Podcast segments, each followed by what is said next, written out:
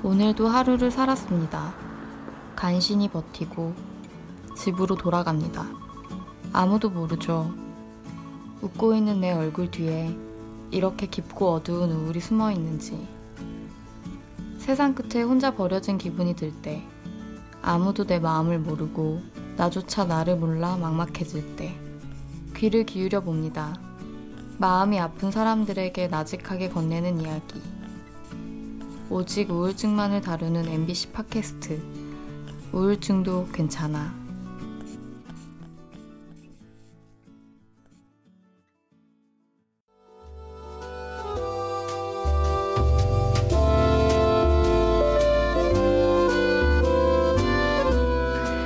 밤길을 걸으며 누군가와 함께 나지막이 불렀던 노래들이 입가에 맴도는 밤입니다. 잠 못 드는 이유? 저는 강다솜입니다.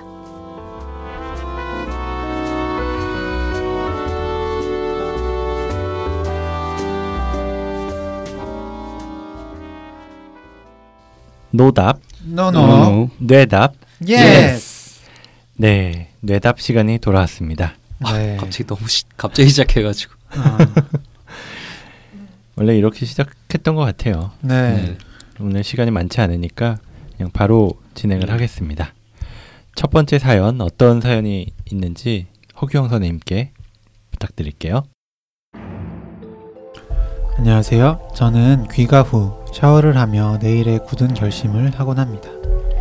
하지만 이불에 누워 잠을 청할 때면 나 이렇게 나태하게 살아도 되는 걸까? 나 왜 이렇게 한심하지? 이런 불안한 마음이 듭니다. 아침이 되면 불안한 마음은 사라지지만 의지가 박약해져 당장 해야 할 일들을 하지 않고 회피 행동을 하게 됩니다. 그렇게 다시 밤이 되면 불안해지고 자책을 하게 됩니다. 이런 일들이 반복되니 점점 제가 구제불능처럼 느껴지고 자신감이 많이 떨어지게 되었습니다. 자신감이 떨어지자 어떤 일을 해도 결과가 좋지 못했고 그 결과는 저희 약해진 멘탈에 큰 타격을 주었습니다. 어떻게 이 악순환을 끊어내야 할지 고민입니다. 지인에게 조언을 구하기엔 한심한 사람 취급을 받기 딱 좋을 것 같아 털어놓지 못합니다. 그렇다고 병원을 찾기엔 사소한 문제 같아서 답답한 마음에 이렇게 사연을 보냅니다. 네, 사연 잘 들어봤습니다. 어, 굉장히 어떤 딜레마에 빠져 계신 분인 것 같아요. 네. 매일매일 뭔가 스스로 굉장히 안 좋은 생각, 한심하다는 생각을 하다가 네, 뭐 다음 날이면은 그 생각이 사라지고 또 밤이 되면은 이 생각이 들면서 이걸 어떻게 해야 될까 고민에 음. 쌓여 있는 분인 것 같은데 네, 음. 사연 들으면서 좀 어떠셨나요? 네. 저는 사연 들으면서 이제 샤워를 하면서 내일을 걱정한다고 하셨잖아요. 음. 음. 네. 뭐 내일을 생각하는 사람이 있기는 하지만 네. 저는 음. 이렇게 생각하신다는 것 자체가 좀 걱정도 평소에 많이 하시고 음. 좀 완벽주의적인 성격이 아니실까? 그러니까 내일 할 일들을 막 꼼꼼히 따져보면서 이렇게 음. 이렇게 해야지라고 음. 하시는 그런 성격이 아니실까라는 생각이 들었어요. 음. 음. 음. 음. 내일 생각하면서 샤, 샤워하시는 분이 정말로 나태하게 살지 않으실 것 같은데 그렇죠. 그렇죠. 네. 근데도 이렇게 나태해도 되나라고 음. 걱정하시는 건 결국 스스로에 대한 좀 높은 어떤 기대치 맞습니다. 음. 잣대가 네. 있으신 게 아닐까 음. 추측도 되네요. 네. 음. 진짜 걱정이 굉장히 많은 분인 것 같고요. 특히 뭐 이렇게 걱정 많은 분들한테 이야기를 듣다 보면은 특히나 밤에 이렇게 잠들기 전에 걱정에 빠지는 경우도 많이 맞아요. 맞아요. 음, 꼭그 그렇죠. 타이밍에 네. 맞아요. 그래서 잠 못 주무시고. 불면하시는 그러니까요. 분들 상당히 많은 아, 분들이 그리고. 음. 자려고 누웠을 때만 공황 오시는 분들도 있더라고요. 음, 맞아요. 이러면서 음. 불안이 다 극대화되면서 네.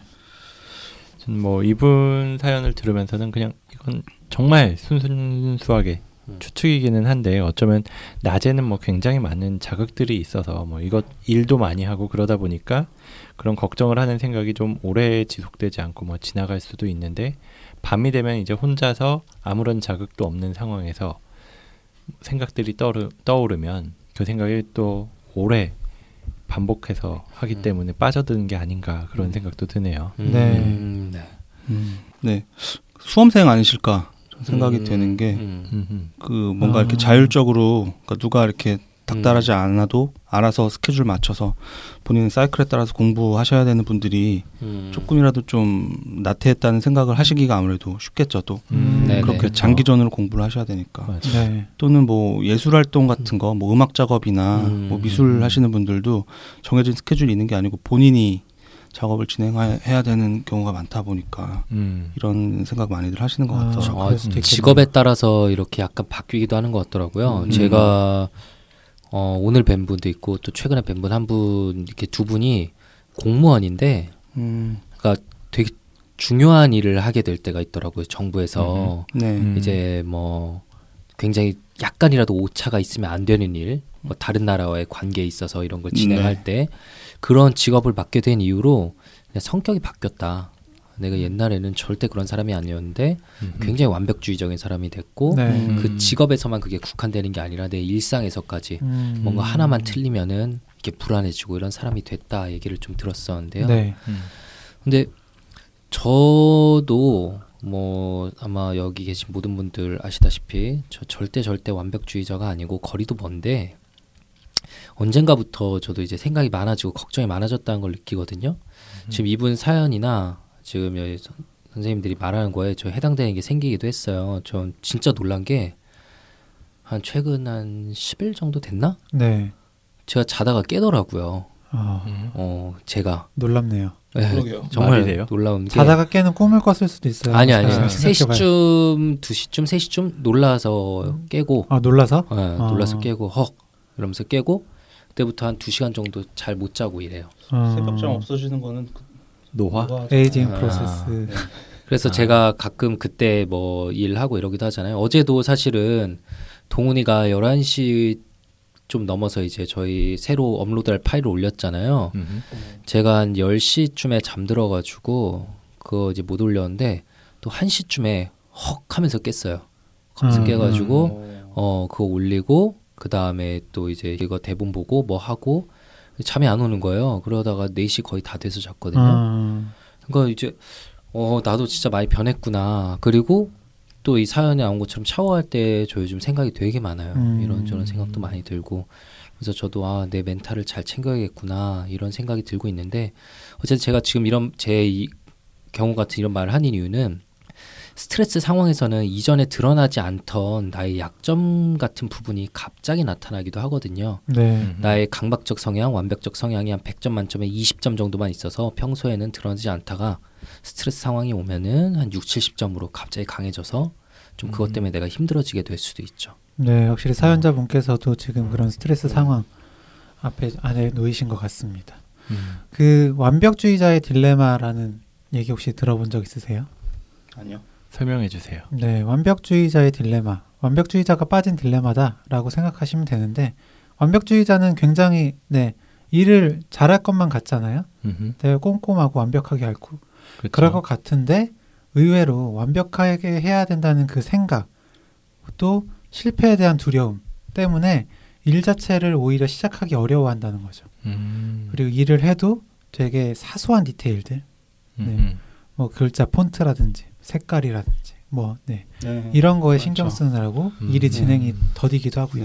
네. 단순한 강박 성향하고 좀 다르죠. 좀 네. 특이한 강박 음. 성향인데 뭘 못 하셔서 집에만 이렇게 계시다가 이렇게 진료 오셔서 뭐 우울증인가 뭔가 뭐 혹시는 정말 인지 기능이 나쁘신가 싶어서 음, 네. 음. 심리 검사 해봤는데 IQ는 굉장히 좋으시고 그런 분들 중에 네. 이런 성향 때문에 어떤 직업 사회 직업적인 역할을 못 하시고 지내시는 분들도 있고 네. 하여튼 네, 방금도 얘기해줬지만 사연자분께서도 이제 당장 해야 할 일들을 하지 않고 회피 행동을 하게 된다라는 말씀을 하셨잖아요. 음. 네, 그게 좀 이렇게 완벽하게 해야 된다. 잘못하면 네, 안 된다. 한심하다. 이런 생각들이 좀 음. 그렇게 만든 게 아닌가라는 생각이 들었습니다. 음. 음. 그리고 저는 가끔씩 이런 걸 또 느낄 때가 있는데 이럴 때 약간 미신적 사고가 좀 결부돼 있는 경우도 있어요. 네. 음. 그러니까 완벽한 성과를 내가 음. 거두기 위해서 그 완벽한 성과를 거둬야 된다면 그 불안, 강박 때문에 완벽 과정도 완벽하면은 아, 어, 결과도 완벽할 수 있지 않을까라는 음. 생각. 그걸 좀 뒤집어서 이렇게 생각하게 되는데 그래서 이 과정 중에 내가 완벽성이 깨지면은 결과도 무너질 거야. 아, 라는 음. 생각 때문에 어, 자기가 세- 정해놓은 그 루틴에서 약간만 벗어나도 불안해지는 거죠. 그럴 때 맞아요. 불안해지는 거는 그냥 그 루틴이 깨졌다는 거, 그거 자체만으로 불안해지는 게 있지만 무의식적으로는 이제 결과도 망할 거야. 어, 라는 그런 불안이 건드려지는 거고 약간 일종의 징크스 있잖아요. 네. 뭐 음. 운동선수들도 많이 사용하는 그런 징크스가 어겨진 것 같은 그런 느낌을 받으시는 걸 수도 있고요. 네. 맞아요. 그런 징크스가 나오는 영화도 본 것 같은데 뭐 어떤 사람이 아침에 출근을 해서 뭐 책상을 어떻게 정리를 하고 연필을 이렇게 깎고 그렇게 해서 시작을 해야지만 일을 할 수 있는데 그거를 동료들이 보고 되게 괴롭히고 싶은 거예요. 그래가지고 그 연필 깎는 칼을 어디다 숨겨놓으면은 진짜 하루 종일 일을 못하고 음. 칼만 찾는데 남이 주는 칼은 또 안 되고 어. 자기가 쓰던 음. 칼만 되고 어, 음. 그거가 갑자기 그냥 문득 떠오르네요. 네, 음. 네, 네. 아무튼 그런 징크스 같은 것들에 음. 빠져서 중간에 어떤 과정에 내가 항상 하던 루틴을 벗어나는 순간 굉장히 불안해지고 그렇죠. 그 뒤로 진행이 안 되는 음. 그런 현상이 있죠. 네.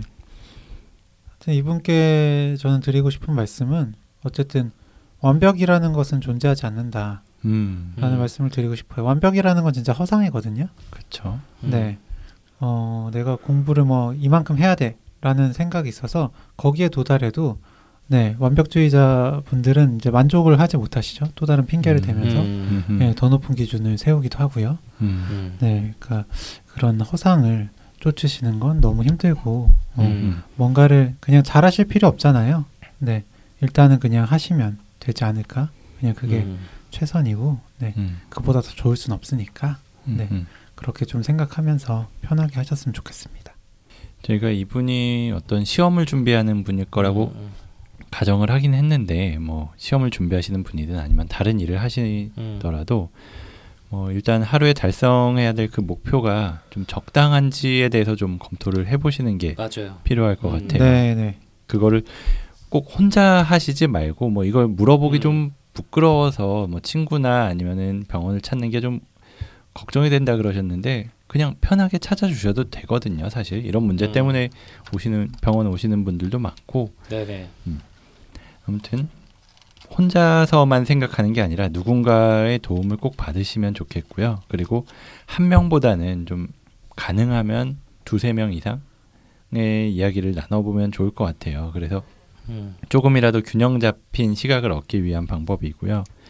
그리고 그래서 검증했던 그 목표치가 너무 높다면 좀 음. 낮추는 게 필요해요. 뭐 하루에 공부를 예를 들어서 내가 500m만큼 산을 오를 수 있, 음. 있는 사람이다 라고 치면 정상이 1000m에 있느냐 뭐 8000m에 있느냐 이건 굉장히 다른 문제거든요 음.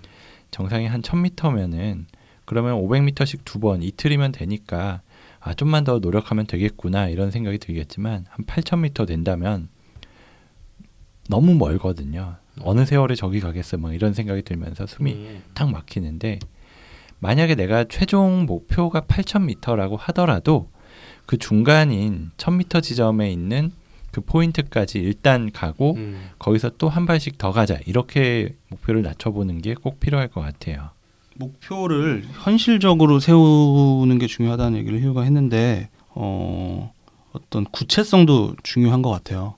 그 어떤 목표의 높낮이 랑 조금 별개로 음. 어떤 너무 모호하게 포괄적으로 목표가 설정돼 있다 보면은 좀 막연하기 때문에 그첫 걸음을 내딛기가 더 좀 부담스럽잖아요. 음. 막막하게 되고 더 회피하고 싶은 마음이 들게 되고 그래서 목표를 분명하게 정하는 게 필요해요. 최대한 짧게 자잘하게. 그래서 뭐 내가 뭐 다음 주까지 이 문제 10건 중에 한 건을 다 풀겠다라고 하기보다는 오늘은 뭐 A챕터 몇 페이지까지 풀고 오답 정리하고 그다음에 쉬기 뭐 이런 식으로.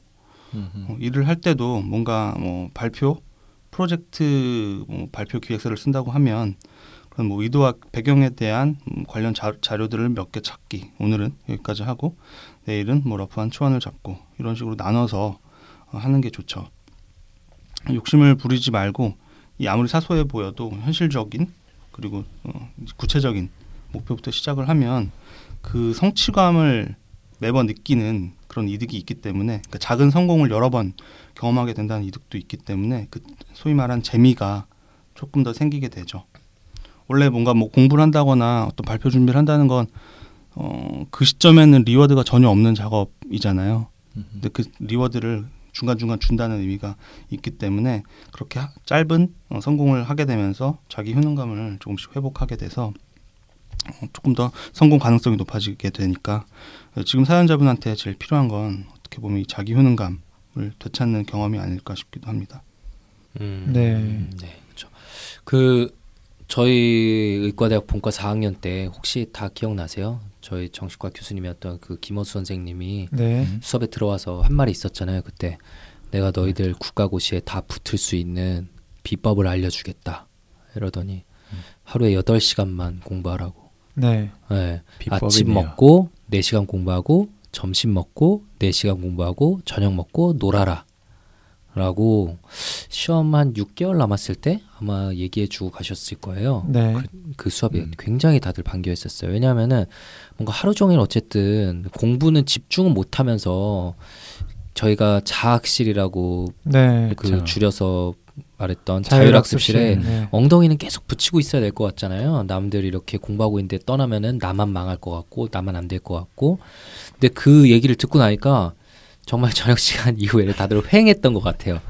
근데 그러니까 아침 10시에 가서 어. 저녁 6시까지만 하면 되는 거잖아요. 그러니까요. 밥 먹는 음. 시간 해도 뭐 근데 그 저녁 때 나가서 또 마음 편하게 놀려면 낮 시간에 또 공부를 열심히 해야 돼요. 집중해서. 음. 그리고 밤에 놀아도 다음날 아침부터 그래도 4시간 또 공부하려면 너무 늦게까지 놀면 안 되거든요.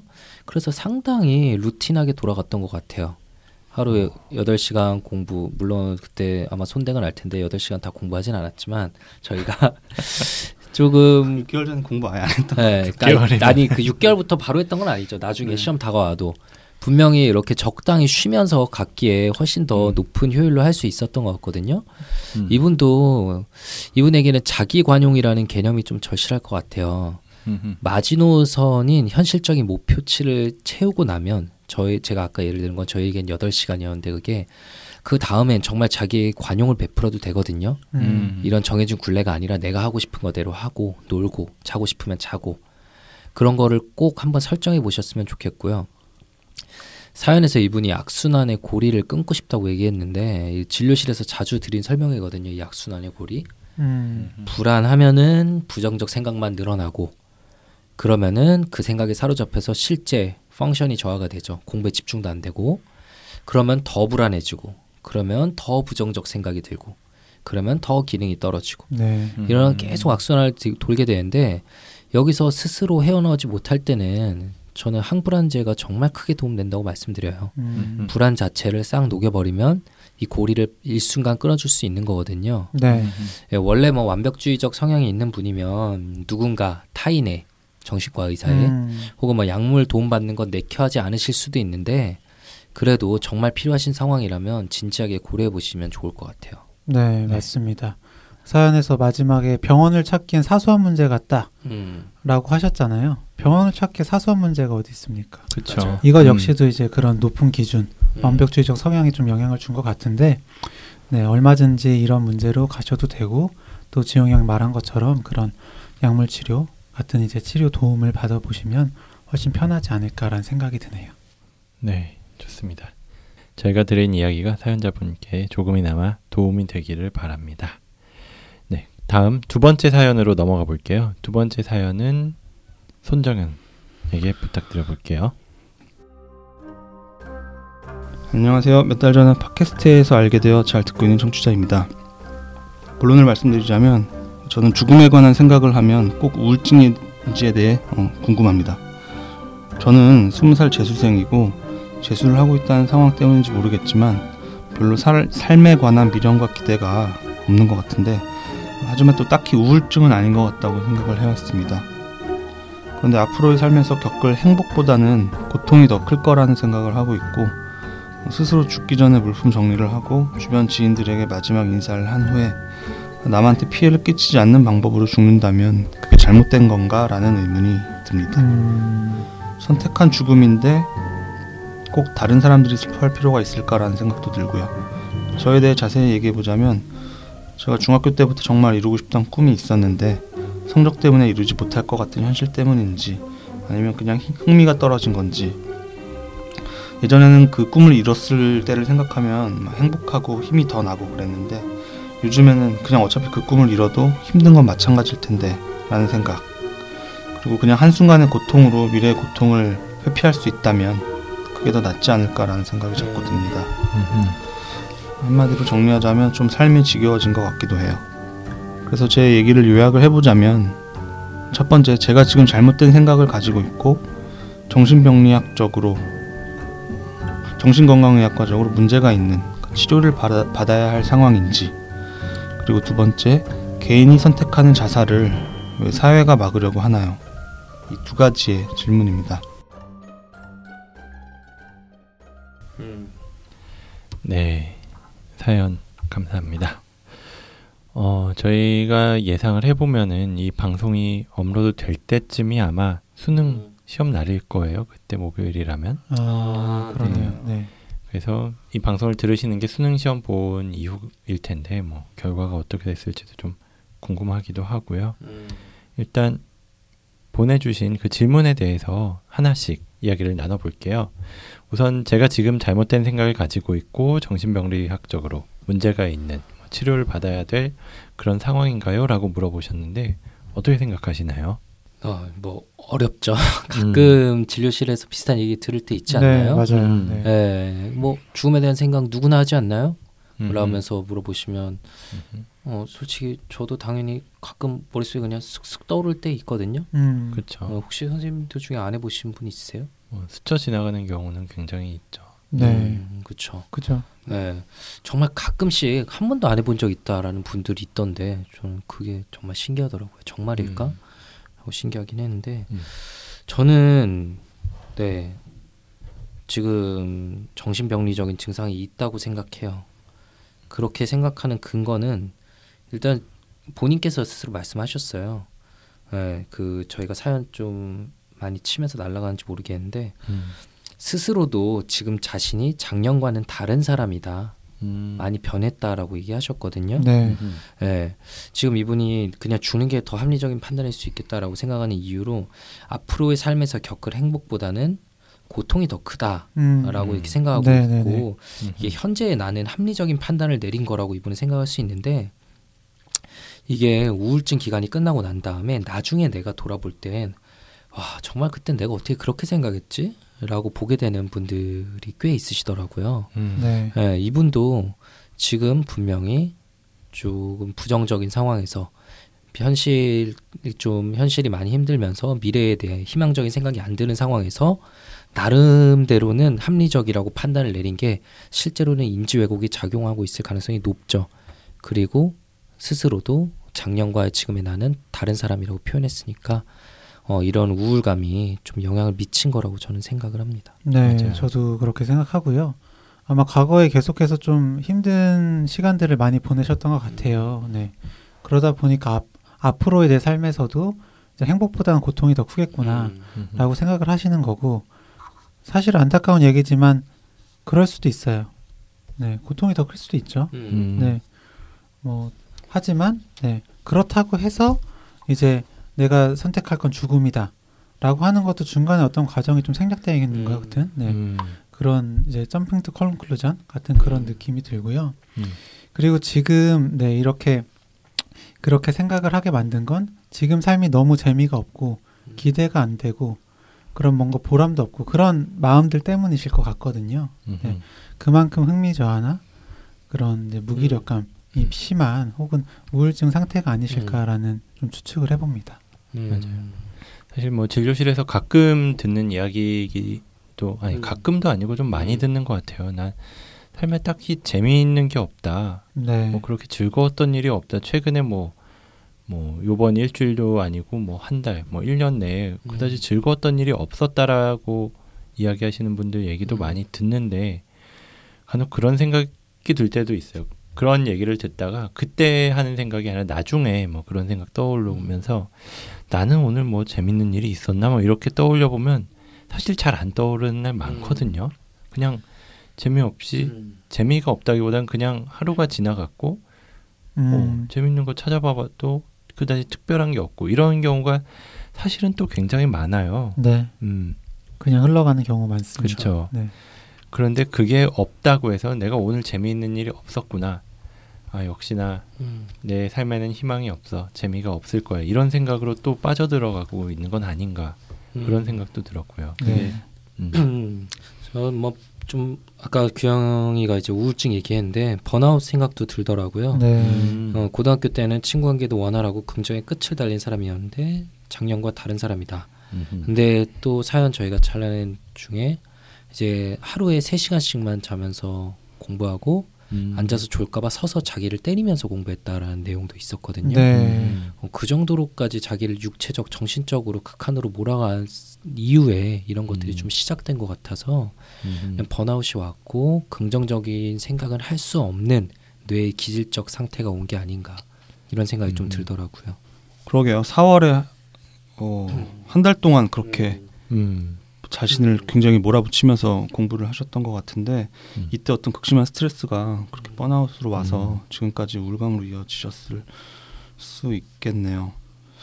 뭐 하여튼 저도 재수했는데 뭐 비슷한 뭐 이 정도까지 힘들었는지는 지금 저- 정확히 기억 안 나지만 네. 죽음에 대한 생각했던 것 같아요. 시험을 망치게 되면 뭐 이런 음, 상황에 대해서 음. 상상을 하면서 지금 이분이 저희가 걱정한 대로 정말 우울 상태에 있다고 하면 네. 저희의 이런 얘기들이 별로 귀에 안 들어오실 거예요. 음. 음. 크게 설득이 될 거라고 기대되지는 않는데 어, 당연히 좀 버티셨으면 좋겠고요. 음.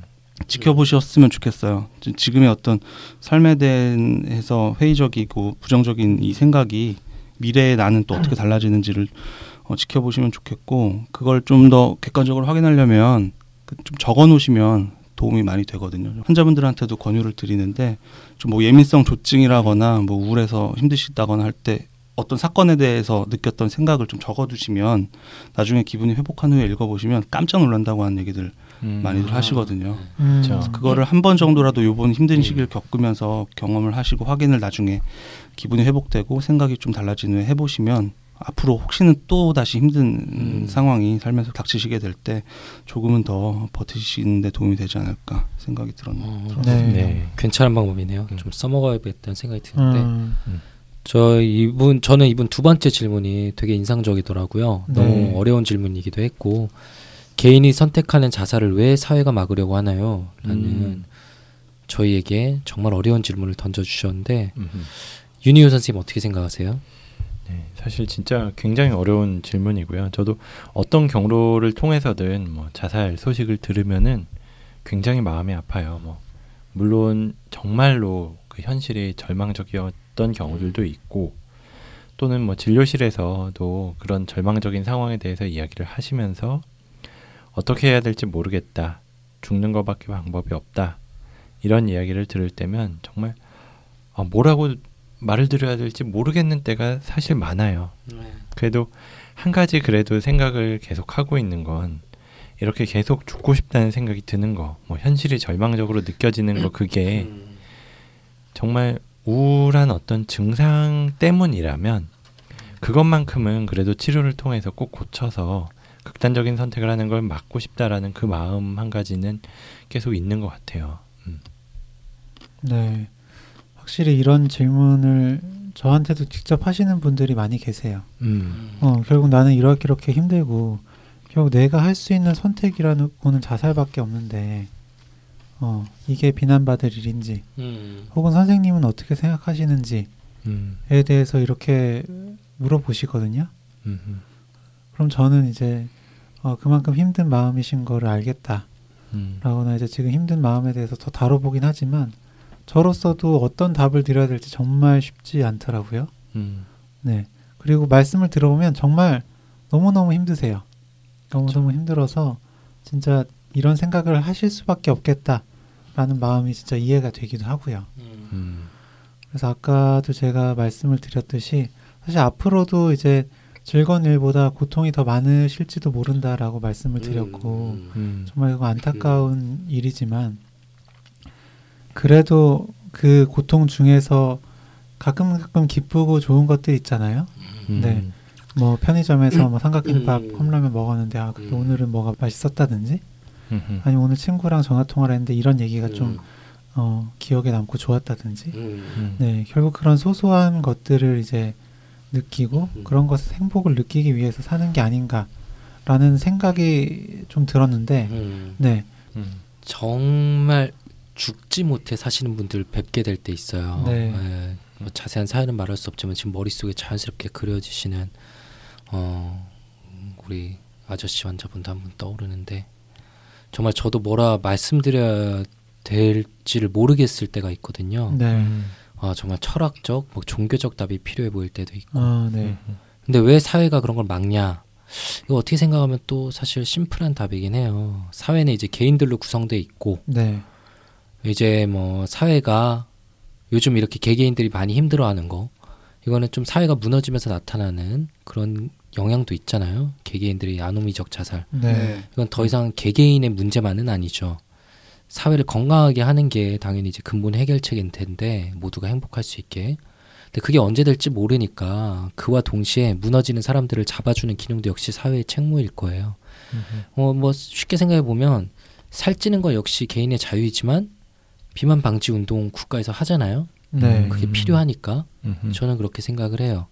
사실 그래서 저는 원래 정신과 의사가 되기 전에는 혹은 사실 정신과 의사가 되고 나서 초반에도 자살 예방 운동에 대해서 회의적인 시각을 가질 때가 있었어요. 여기저기 붙여놓고 캠페인하고 음. 이런 것들이 무슨 의미가 있나? 이게 진짜 음. 막아지나? 네. 그렇죠. 어, 예, 마음 먹은 사람 어떻게 막나? 저 사람 음. 저렇게 힘든데 이런 생각을 했었는데 저희도 전에 운동에 동참하기도 했었고 어쨌든 그렇죠. 그리고 진료실에서 여러 이야기를 들으면서 느끼는 게 아, 그런 사회적 안전망이 실제로 작용하는구나라는 걸 느낄 때가 꽤 있어요. 그곳에 음. 도움을 받고 다시 삶의 전선으로 돌아온 분들 얘기 듣기도 하고요. 네. 음. 얼마 전에 기사를 봤는데 며칠 전에 최근 기사였는데 우리나라 여전히 OECD 자살률을 굳건히 지키고 있던데 음. 이 그룹과 격차가 아주 크던데 여전히 음. 근데 몇 년 전보다 많이 줄었더라고요. 네. 네, 우리나라에서 음. 예, 정부가 투자한 다음에 실제로 줄기 시작했대요. 음흠. 그래서 아 그게 진짜 효과가 있는 거구나. 네. 사회가 막는 거는 어떻게든 그 사람들을 좀 더 빠지는 그 위험한 길로 가는 거를 잡아주고 그리고 그 중에서 상당수 분들이 거기서 헤어나와서 다시 행복을 좀 쟁취하기 위한 노력을 다시 하시는구나 이런 생각이 들더라고요. 그래서 음. 이분도 계속 우울하실지 앞으로 좀 행복을 찾아 나가실지 그거는 모르겠지만 행복을 찾아 나갈 가능성이 반드시 있기 때문에 잡는 거다 이렇게 좀 말씀을 드리고 싶네요. 네. 음. 진짜 앞으로는 고통보다 행복이 더 크셨으면 음. 좋겠습니다. 그러게요. 그래요. 정말 저도 비슷한 생각을 많이 하는 것 같아요.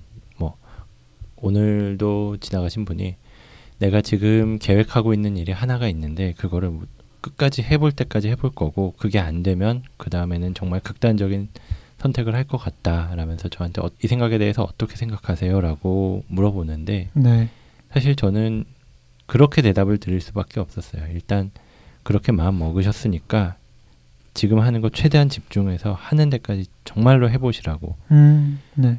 그리고 제가 그 일을 직접 도와드릴 수는 없는 입장이긴 했지만 그래도 이 과정에서 누구 씨의 마음을 챙기는 거는 그래도 여기서 같이 해보자고 그러다 보면은 뭔가 다른 어떤 가능성도 나올 것 같으니까 물론 그 다른 가능성에 대해서는 저 혼자만 그냥 생각으로만 가지고 있었던 거지만 같이 여기서 얘기해보자고 그 시간만 갖고 매번 다음 주에 한 번 더 한 번 더 보자 이렇게 하면서 계속 만나고 있는 분이 있는데 음, 그런 역할을 저희가 최대한 하고 있으니까요. 뭐 어디 가서도 이야기하지 못했던 것들 아니면은 정말로 이런 극단적인 마음이 자꾸만 들고 그럴 때 꼭 한 번이라도 저희한테 손을 내밀어 주시면은 저희가 할 수 있는 만큼은 최대한 도와드릴 수 있도록 해보겠습니다. 네, 여기까지 저희가 준비한 노답, no no. 뇌답, yes. 네, 시간이었고요.